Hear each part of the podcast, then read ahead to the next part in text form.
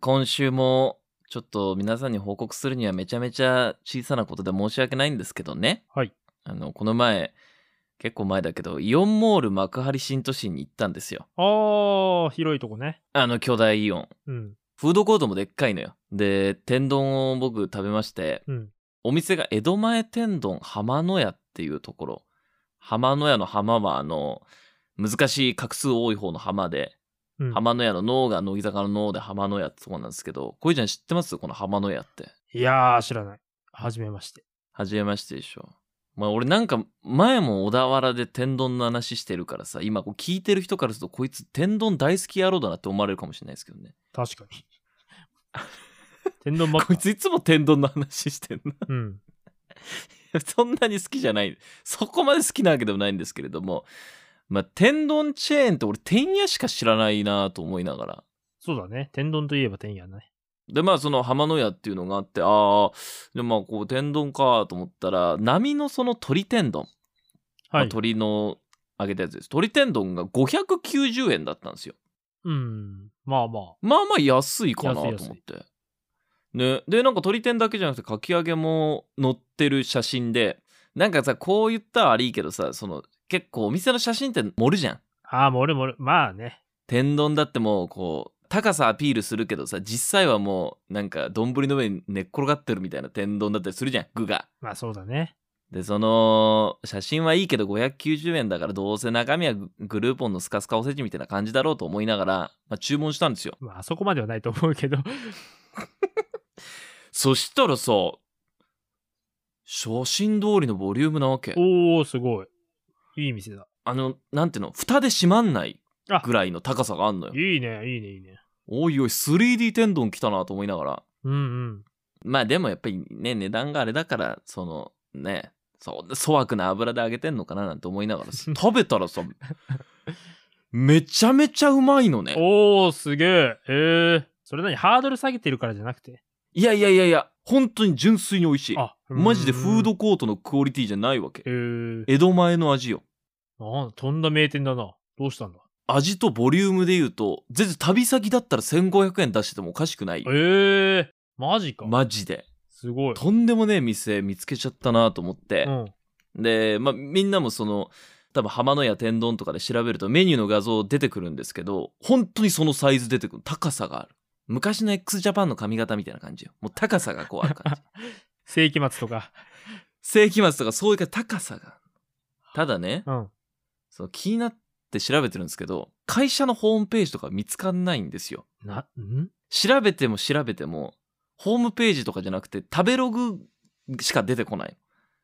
口コミサイトしかあ、会社の、その、運営してる会社のホームページないの出てこないだどこの会社が一体運営してんのかわからんのよでもチェーンなのよえ、チェーンなんだ。え、全国に何店舗あるの全国に何店舗あるかわかんないんだけどでもどうやら千葉とか埼玉のショッピングモールに入ってるってのはわかんのショッピングモールには出てくんのあ検索に引っかかんのはいはいはい。そのページにはね、そうただ会社のホームページが一切ねえのよなんだ、何かに追われてるのか。どういうことだ。今時あるそんなホームページとかさ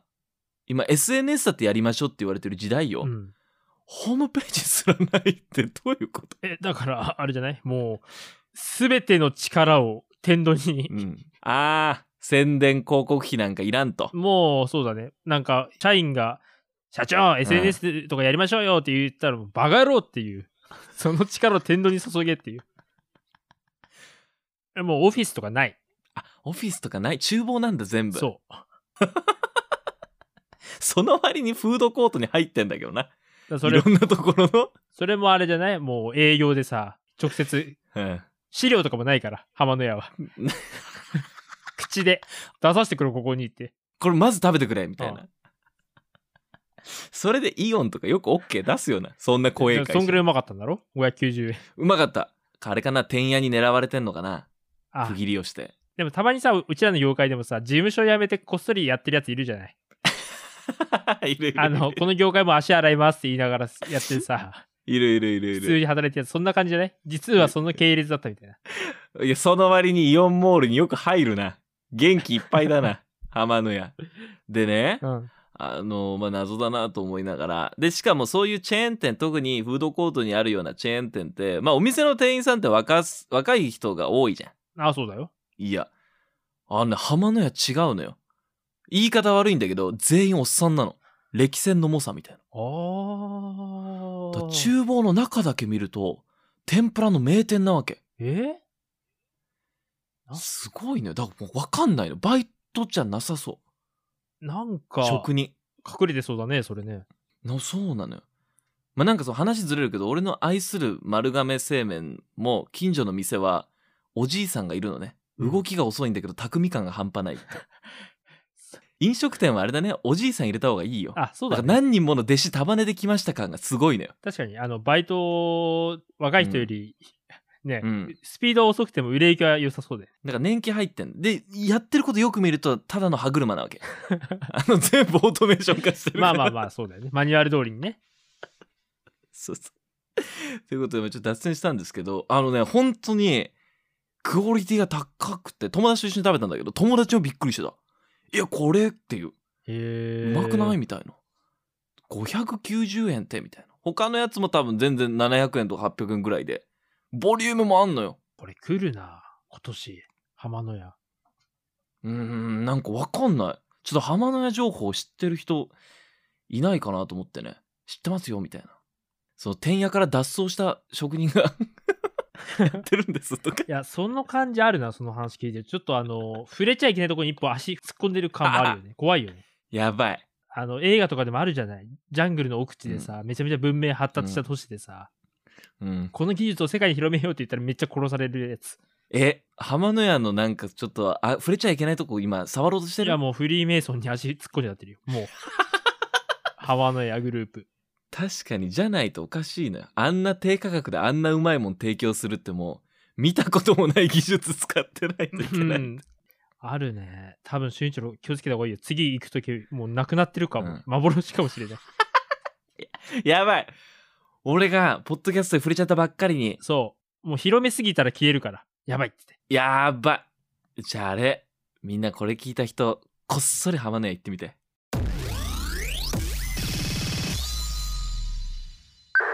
この番組は平成という時代から未だにいまいち抜け出せていないラジオ DJ と放送作家の男2人が令和での生き方を考える会議のまあなんか議事録みたいなやつである。ということで、令和の作戦会議 DJ の俊一郎と、放送作家のコリちゃんです。お願いします。よろしくお願いします。はいはいさて、シャープ68かな、えー今日も頑張っていきましょう。この番組、僕らが一個一個議題持ってきた、ああでもねえな、こうでもねえな、いろいろ言うんですけれども、今週はじゃあ、コリさんからお願いしますよ。はい。えー、僕はですね、ギネス世界記録2021の本を買ったんですよ、最近。その話をしたいなと思います。あら、本、ギネスブックって言うけど、本は俺見たことないね。あ、ないですかあの、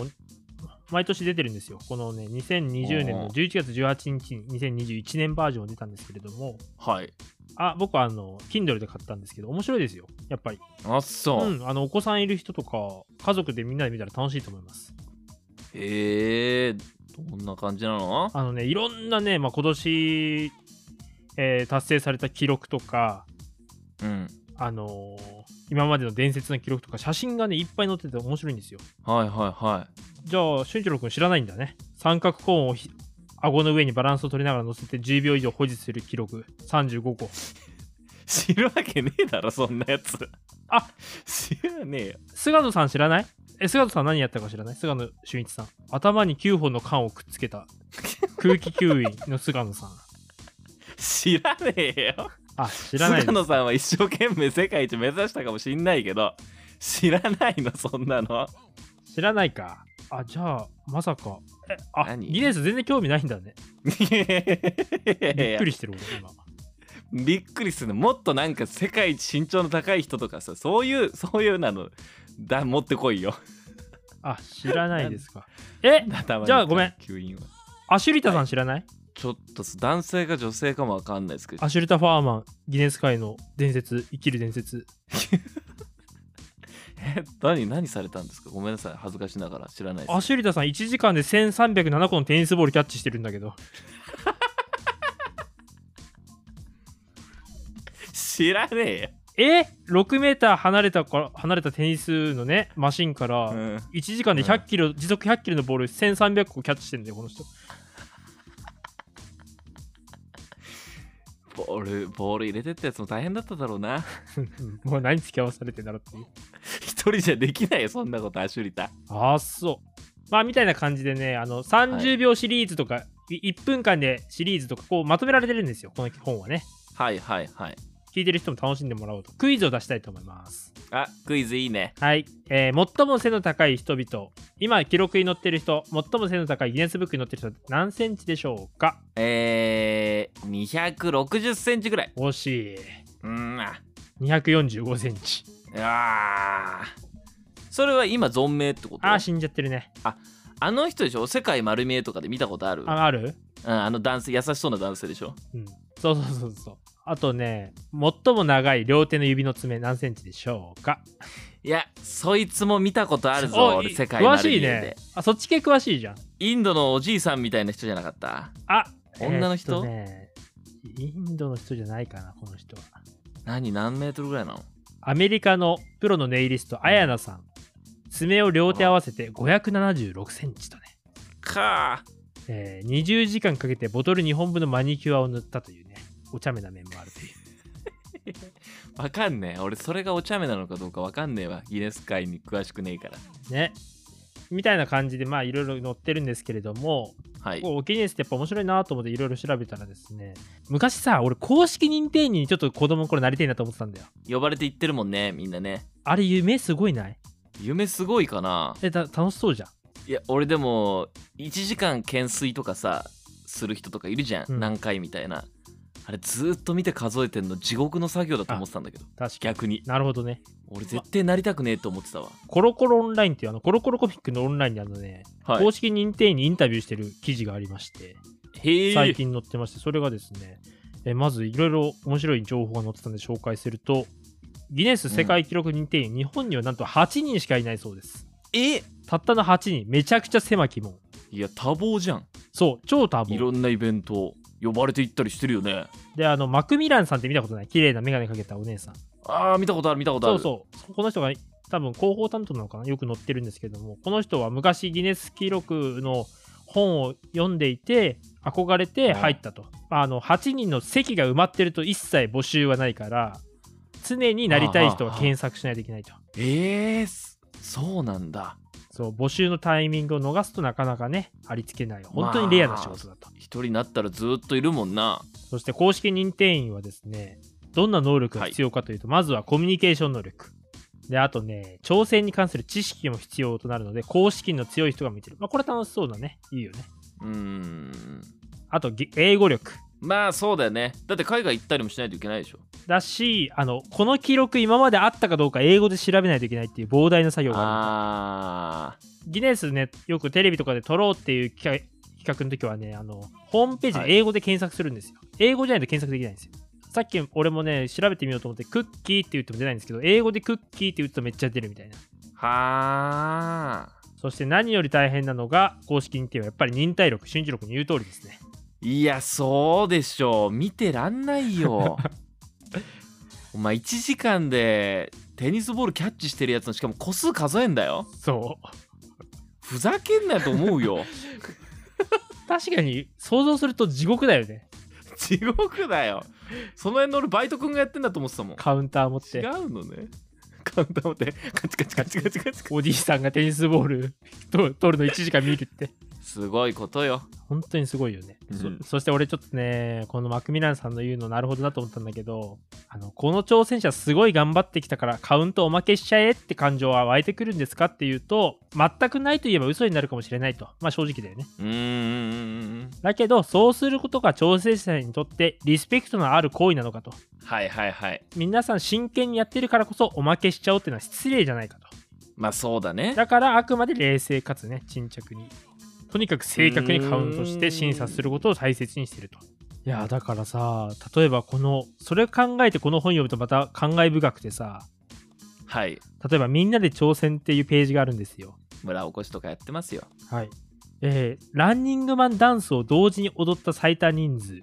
うわえー660人の生徒を10秒以上同じ振り付けのダンスを踊ったとはんはんはんこれもさ審査員からしたらどうしていいか分かんないよね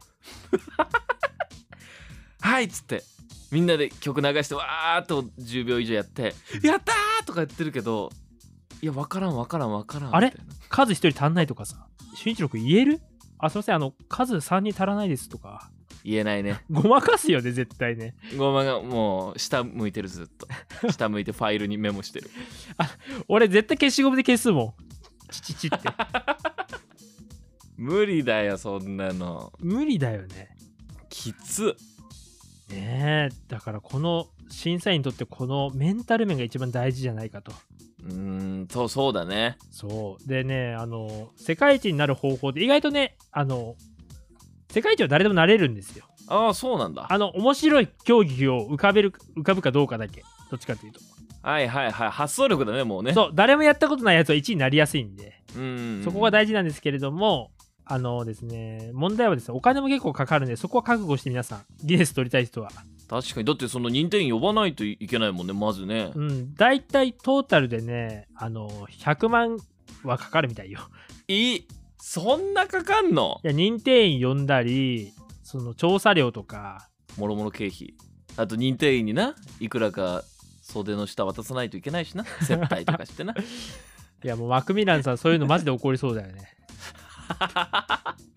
突き返してくるだろうなうん、で、企業団体だと170万ぐらい申請料金かかるみたい。あらそんなするんだそう。だから、あのーね、ギネス達成しようとかさ、ま、まあ、村おこしとかでよくやるんだけど、意外と金かかってるかあーら、あの、中止した方がいい場合はした方がいいかも ね。意外と失敗したら笑えないっていうね。ね新一郎君だったらどんなギネス挑戦したいですかあ俺ね結構自分でも得意だなって思うのがうーんとねこれ伝わるかなあのさ洋服のタグとかがさ、えーくっついてるさ輪っかになってるさプラスチックのさ紐みたいなのあるじゃんうん、なんとなくわかるよ。あのー輪っかになってたりこう T の字になって靴下束ねてあったりするうん。プラスチックのあの紐あれを歯でちぎんのめちゃめちゃ早いの俺あー、いいじゃん。で1分間に何本あのあの紐をちぎれるかみたいな多分いけると思う多分誰もやってないっしょちょっと英語で検索してみようかな。タグトゥースで 出る。くっつけてるあれの名前すら分かんないから俺そっから調べることから始めないといけないね確かギにネス世界記録を取るにはそうだね。どうですかコリちゃんはなんだろうね。あーえちょっと気になるのはまばたきしないみたいな記録ってどれくらいなんだろうねああ、まばたきね。あこの記事が合ってるかどうかは別として、まあでも合ってるだろうな。えー中国のね、リュウさん19歳がね、まばたきギネスで達成してますね。何分ぐらいですか2時間です。いけるいけるいけるよいけるかよ。お前ならいけるお前ならいる。けるやばいな。 我慢すりゃいいんだもん2時間我慢すりゃいいんだから あーすごいまあ、てな感じで、あの、ギネスの本、かなりおすすめなので、うん本当に暇つぶしにいいです。あの、これ一冊あるだけでだいぶ楽しいんで、見てみてください。えー今回はギネス世界記録について紹介しました。以上です。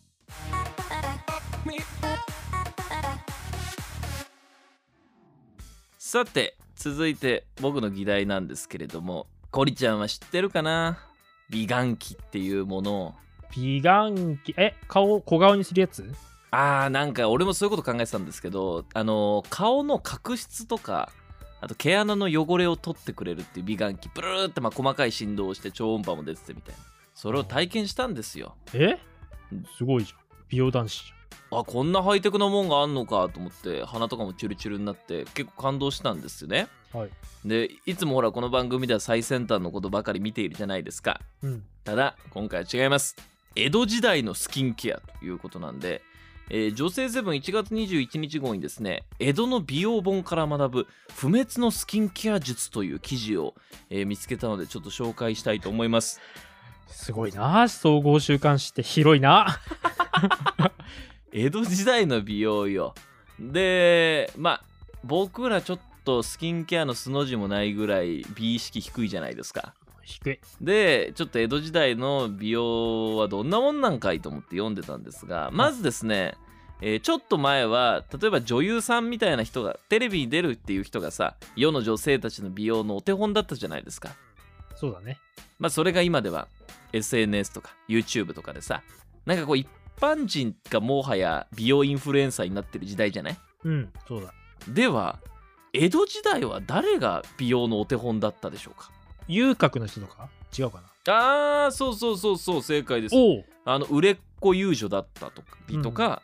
あと歌舞伎の女方あー、なるほど。そういう人が江戸時代のあの美意識高い女性陣の憧れだったらしいんですよはいはい。で当時の女性が目指したものっていうのはとにかくね肌を白く美しく見せるっていうことなんですよまあこの辺は今も通ずるところありますよねまあ、み色んな白美白に従うイメージ。ですごいのは江戸の水っていう化粧水もすでに販売されてたんだってよえ江戸時代にあったのよはあ、そすごいね。令和でもつけてねえ俺らがい るのに江戸のマダムたちつけてたのよなんかそういうの気にしないイメージだ。チャキチャキしてて。違うのよであと初代の松本幸四郎ね歌舞伎の松はいは本い幸四郎もオリジナルブランド立ち上げておしろいとあとヘアオイルとか売ってたんだってえー、面白。だからもうタレントがね自分のあのー化粧品を売るみたいなのと同じようなことですよだから、江戸時代にもアンミカみたいな人いたんだね、きっとね。ブログじゃなくてねなんか瓦版かなんかに書いてね瓦版とかにね。リカ子さんみたいな人いたんだね。まあただこういったものを変えるのは非常に裕福な女性たちですうもちろんそうだね。ただ一般人もスキンケアのためにヘチマの茎から取れるヘチマ水っていうものを化粧水にしたりとかまあ少なくとも俺らより美意識は高いわけなんですよ変わらないんだね。女子高生が100均で頑張るみたいなもんでしょ安いながらも。そうそうそうそうそうはあそういうことですよ本当になんならシャンプーの勢いでそのまんまあの体洗っちゃってる俺みたいなやつとはもう訳が違うわけですよもう一緒です。もう、俺もオールインワンって呼んでます。シャンプーのことを。シャンプーでぼ体も全部洗う。顔も。言っちゃいますよねいっちゃいます。ではそんなまあ江戸時代のスキンケアこの記事では具体的に紹介しつつまあ我々ね令和の人間でもやっていいものっていうのを紹介してくれてました、おう、なんでしょう。えーまずはですね洗顔に使っていたというウグイスの糞えウグイスのうんちですよなんだそら。これ実は専門家の方もやっても問題ないらしいんですよ、えウグイスの糞ってのはなんか角質なんかが柔らかくなってくすみが取れて美白効果があるっていうことで調べたらね今もうそのあのウグイスの糞としては売ってないけどそれと同じ成分というかそっから取った成分なのか分かんないけどたくさん商品売られてましただかえー、らもうこれも紹介しちゃったから多分明日からもうスーパーからウグイスの糞消えるねまず売ってねえわ。でさらにうん江戸時代の美容本に載っている、まあこれはもうね世間でも当たり前であったお肌にいいものといえば米の研ぎ汁これ聞いたことないあこれは聞いたことある。なんかなんか聞いたことあるよね 伊藤家の食卓でやってた気も する。で、でも子供ながらに誰もやんねえだろ、こんなんと思ってた気もする。これね天然保湿成分があって、まあ、しっかりと洗い流せば美肌効果も期待できるっていうことでさらに江戸時代の美容キーワードはごま油なんだってごま油、はいはい。なんかごま油って聞くとさ全然顔なんかナムルみたいで顔によくなさそうだよな、うんなんかぬめぬめになりなるだけって感じ。ぬめぬめになりそうなんだけど実は抗酸化作用があってアンチエイジング効果もありの血行促進作用もあるっていうことなんでお肌にはいいものらしいよまあもちろん俺らがナムルにかけてるごま油とは違うだろうけどね、うん。でさらに江戸時代の美容のイメージといえばこれじゃないですかお歯黒ああ、はいはい。これも虫歯予防虫歯の進行を止める作用があってまあ今でも歯医者さんも、まあ、お歯黒はやんないけど同じ成分を使った商品を使っていたりとかうん、い結構ね理にかなってるらしいですよや、なんかよく言うよね。何でもかんでも、基本江戸時代に作られたって言うよね。てかまあ江戸時代にこうやってノウハウがあるから今の化粧品があるっていうことも考えられるっちゃられるんですけれどもただじゃあ江戸時代江戸江戸の人たちがやってるんだから効果があるんだろうって言って非常に危険なものもありますので皆さん真似しないでくださいっていうものもありましたね何でも試しそうだもんな、あいつらな、江戸時代の人た ち。勢いで。でびっくりなのは当時コラーゲンパックっていうものが存在してたんだってはあ。であの豚足をですね米の研ぎ汁で煮詰めるっていう要は豚足のコラーゲンと、はいはいはい。さっき紹介した米の研ぎ汁美肌効果のもう掛け合わせうん、これもいいものといいもの掛け合わせたら絶対いいだろうっていう発想で顔に塗ったらしいんですよなんか落語とかにありそうだな、そういう話 な。でもさ俺今でもさ通販とか見てさあのニンニクとすっぽんと高麗人参入れましたみたいなのあんじゃんあるある、すごいある。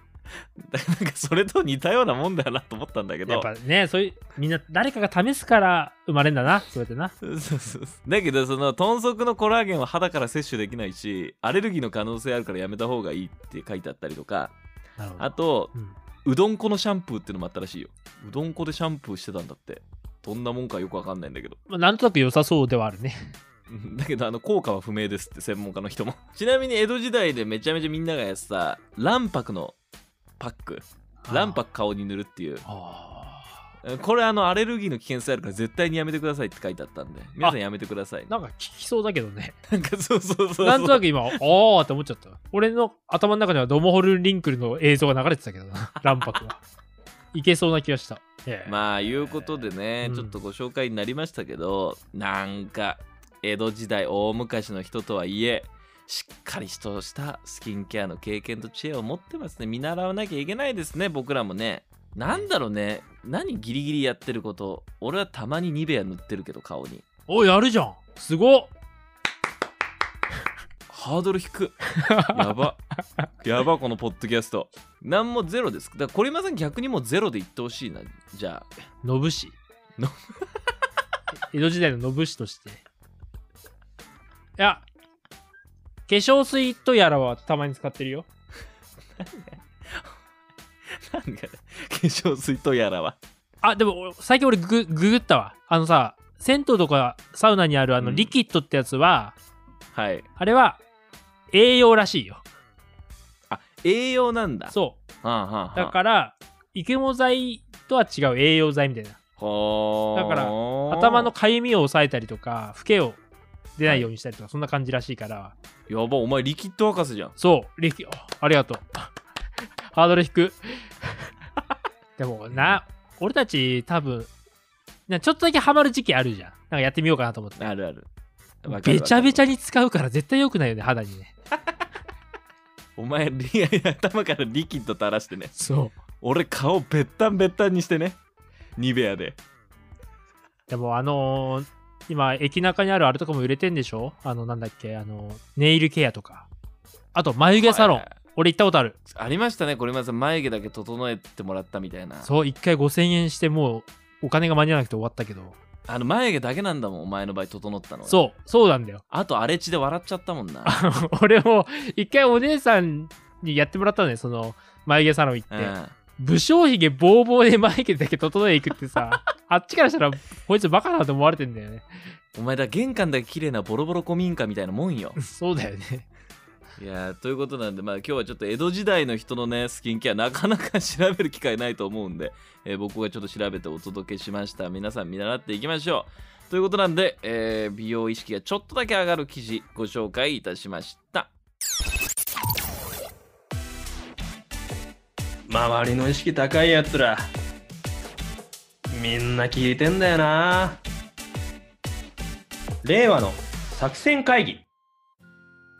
さあということであっという間にエンディングでございますお疲れ様でしたまあ皆さんから日々いろんなリアクションがいただいておりますが DM で来たんですけれどもランララさん、えーはいなんかですね最近あの、まあ、僕ら以前